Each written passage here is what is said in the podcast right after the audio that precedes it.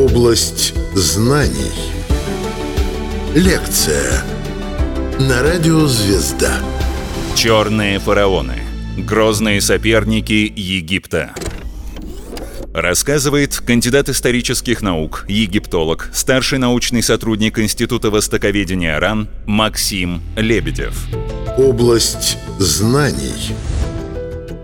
Когда мы говорим с вами о долине Нила, то, как правило, нам на ум сразу приходит древнеегипетская цивилизация. Но на самом деле это была не единственная древняя цивилизация, которая возникла на берегах этой великой африканской реки.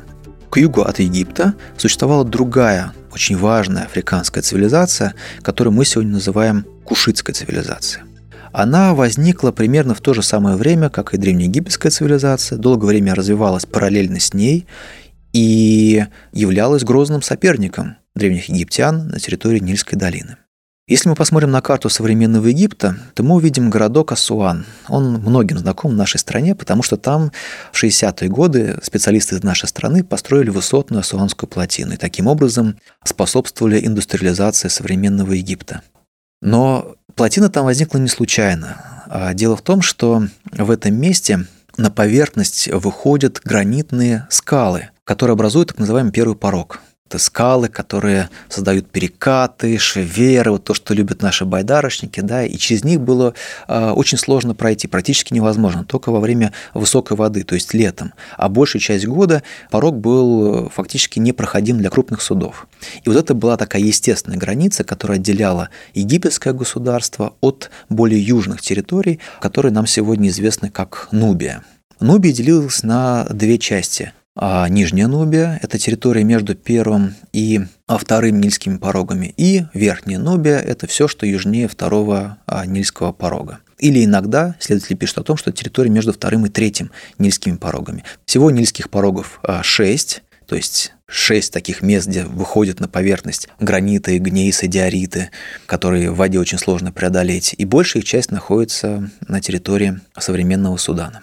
Но первый порог не всегда был такой естественной границей. Да, он э, усложнял э, судоходство, но его, естественно, можно было обойти по пустыне.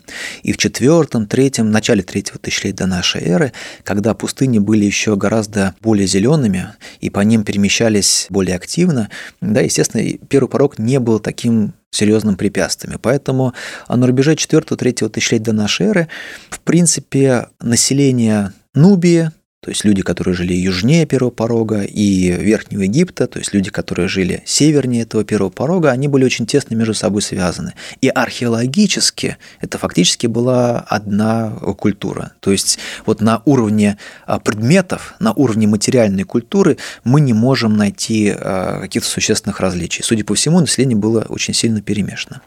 Но потом в нижнем течении Нила, то есть на территории современного Египта, возникает централизованное государство. И на границах этого государства происходят очень серьезные изменения. Судя по всему, выкристаллизовываясь и нащупывая свои границы, египетская администрация а, и египетские правители очень важной считали задачу определить эти самые границы, то есть понять, где мое, а где не мое, да, потому что у нас есть государство, у нас есть законы, у нас есть подданные, да, с которых мы собираем налоги. Очень важно знать, где же, собственно говоря, пределы а, нашего а, беспредельного величия. И что на северо-востоке, э, где долгое время существовала такая вот э, как бы плавно переходящая одна в другую контактная зона между Древним Египтом и территорией современного Израиля, то есть там вот такой был плавный переход, а, и население было смешанное, что на юге, в районе первого Нильского порога, где тоже население долгое время было смешанное, образуются эти самые границы.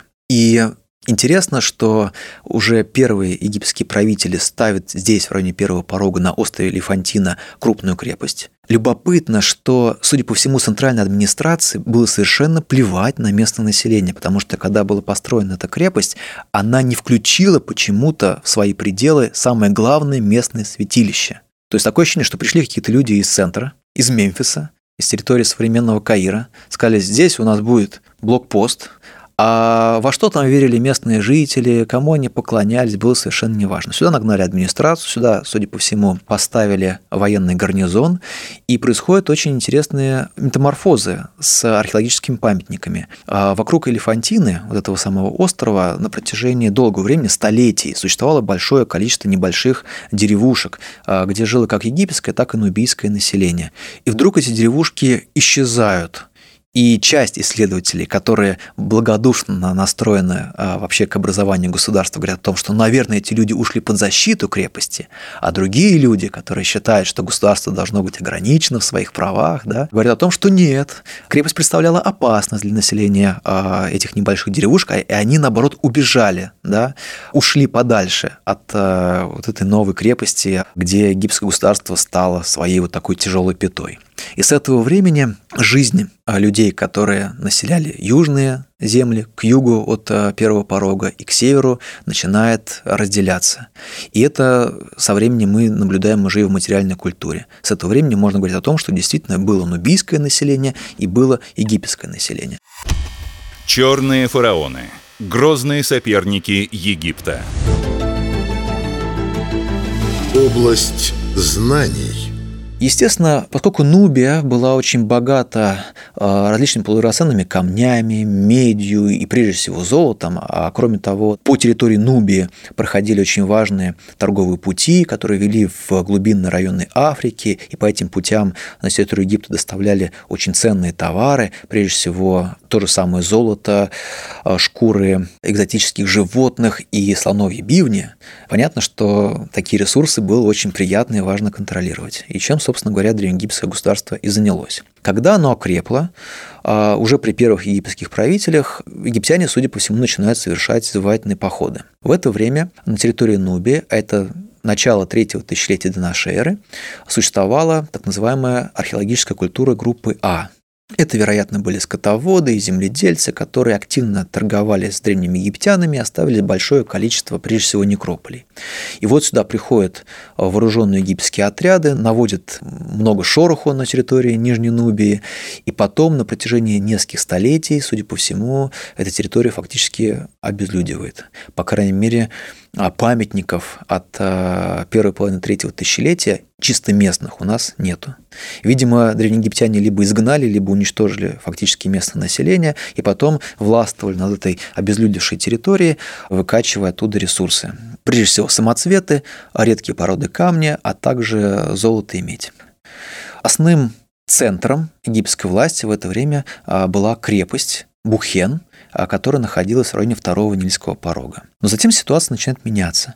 Примерно в 2300 году до нашей эры сюда, на территорию Нижней Нумии, вторгается новое население, представители так называемой археологической культуры группы С, и с ними египтянам пришлось договариваться они создают первые нубийские государства, или такие протогосударства, возможно, вождества, а, которые получают от египтян свои названия – Ям, Вават, Ирчет. Мы до сих пор не знаем, где они только располагались. Мы примерно можем предположить, как они соотносятся по оси север-юг, что находилось севернее, что южнее – под давлением этих новых племен египтяне вынуждены уйти из Нубия, и затем вплоть до конца эпохи Древнего Царства они совершают сюда в основном такие карательные экспедиции военные, а также торговые экспедиции.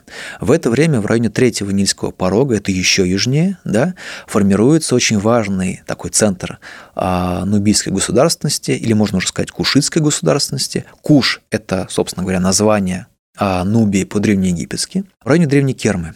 Это была очень такая африканская археологическая культура а, с круглыми домами, с круглыми святилищами. Вот как вот мы представляем себе классическую африканскую деревушку, да, вот, видимо, примерно так выглядела древняя Керма.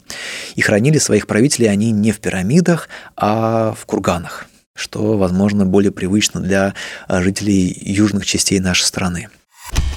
Черные фараоны. Грозные соперники Египта. Область знаний. На рубеже 3-2 тысячелетия до нашей эры, когда Египет находился в кризисе, нубийцы чувствовали себя относительно неплохо. Но затем а, в Египте вновь выкристаллизовывается крупное централизованное государство, это эпоха Среднего Царства, египтяне вновь начинают завоевательные походы в Нубию. И более того, если в эпоху Древнего Царства существовала всего одна судя по всему, древнеегипетская крепость, то теперь крепостей становится гораздо больше. То есть египтяне ставят крепости во всех важнейших узловых таких регионах, в местах, куда выходили важнейшие торговые пути. И это была уже по-настоящему железная хватка, которой египтяне схватили а, Нижнюю Нубию. Керма, которая находилась чуть южнее, она переживает а, этот период египетского господства, отбивается от египтян, но уже в эпоху Нового царства, это время рассвета а, Египетской империи, время а, Хатшепсут, Рамзеса II, Тутанхамона, в общем, всех тех великих правителей, которые в основном нам известны из школьного курса, египтяне доходят до Кермы, разрушают ее, ставят там свой собственный город, свой собственный гарнизон, и потом продвигаются дальше. Если Керма была в районе третьего порога, а то египтяне доходят аж до четвертого порога. И там находят очень интересную скалу, которая сегодня называется Гибель-Баркал, или Священная гора Баркал. Эта гора интересна тем, что а, там сохранился небольшой останец, который от нее отделен. И древним египтянам этот останец напоминал то ли фигура бога Осириса, царя царства мертвых, то ли вздыбленную кобру, то ли корону Верхнего Египта. И по какой-то причине древнеегиптяне посчитали, что именно в этой горе живет один из главных э, египетских богов, имперских богов, бог Амон. Возможно, это было связано с тем, что египтяне примерно уже чувствовали, что это предел расширения их империи. И как часто бывает с империями, они пытаются придать своим окраинам какую-то особую сакральность, какое-то особое значение. И вот древние египтяне а, сделали следующим образом. Они посчитали, что отсюда, из гибели Баркала, значит, а, пришел бог Осирис, именно здесь был создан а, мир, и понятно, что если уж эта территория так важна, то за нее впоследствии нужно будет отчаянно сражаться. И это сыграло с египтянами злую шутку. До четвертого Нильского порога они добрались примерно в 1550-1530 году до нашей эры, а через 500 лет силы их иссякли. И они были вынуждены отступать, как в свое время римляне а, отступали с британских островов, так египтяне ушли с территории Анубия. Оставили они большое количество храмов, довольно крупный город, судя по всему, в районе гибели Баркала, и ушли, оставив там жречество бога Амона и оставив там недоумение местных кушитов. И вот после 1070 года нашей эры, когда анубийцы остались одни, они стали думать, как же им дальше жить. Какой у них был цивилизационный опыт? С одной стороны, у них была история древней Кермы. С другой стороны, они несколько столетий находились под властью египтян и почувствовали мощь и развитость этой культуры. Они владели древнеегипетским языком, и они знали древнеегипетских богах. Черные фараоны. Грозные соперники Египта. Область знаний – и, конечно, образ этой ушедшей империи, он постоянно возбуждал их воображение.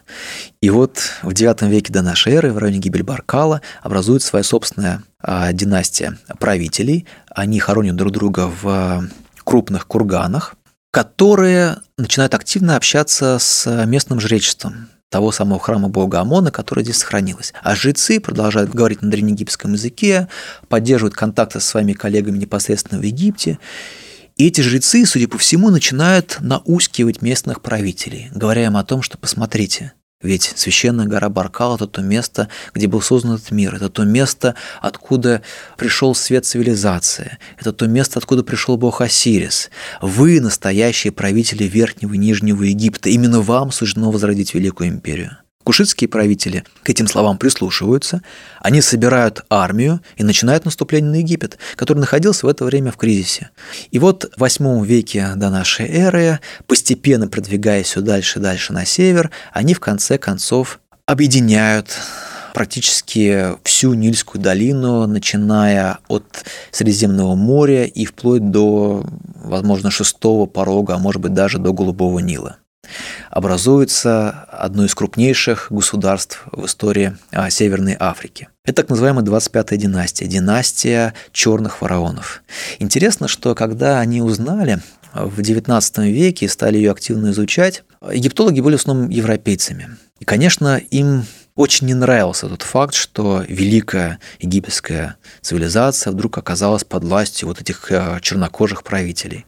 И когда в начале 20 века был открыт египетский музей на площади Тахрир а, в современном Каире, Там на фасаде этого музея перечислены различные древнеегипетские династии, а, династии фараонов, которые правили а, Великим Египтом. Но там пропущена одна династия, 25-я династия черных фараонов. Ну, время было такое, да, европейцам казалось, что не могли представители вот черной африканской расы править великими египтянами. На самом деле черные правители кушитские правители, которые захватили власть над Египтом, они очень много сделали для древнеегипетской цивилизации. Они восстанавливали храмы древнеегипетских богов, они сохраняли наследие древнеегипетской цивилизации. Например, именно кушитские правители сохранили на камне несколько очень важных текстов, которые относились, возможно, даже к эпохе аж древнего царства, сохранились на таких уже обветшавших папирусах, изъеденных а, червями. Вот они эти тексты перенесли а, на камень, и таким образом сохранили до нашего времени. Но к сожалению или к счастью, время правления черных фараонов в Египте было непродолжительным. Уже через несколько десятилетий у них появился грозный соперник – это Ассирийская империя. В конце концов, а уже в VII веке до нашей эры ассирийцы вытесняют кушитов с территории Египта, но идея о том, что они предназначены для того, чтобы возродить величие египетской империи, еще долго будет очень будоражить умы а, черных фараонов до тех самых пор, пока в Египте не становится, собственно, египетская династия, опять, саидских царей, и один из них а, не придет на территорию Гибрибаркала и не уничтожит все те храмы, которые там в это время существовали. Таким образом, как бы попытавшись положить конец а, претензиям а, черных фараонов на престол Верхнего и Нижнего Египта. Рассказывал кандидат исторических наук, египтолог, старший научный сотрудник Института Востоковедения РАН Максим Лебедев. Область знаний –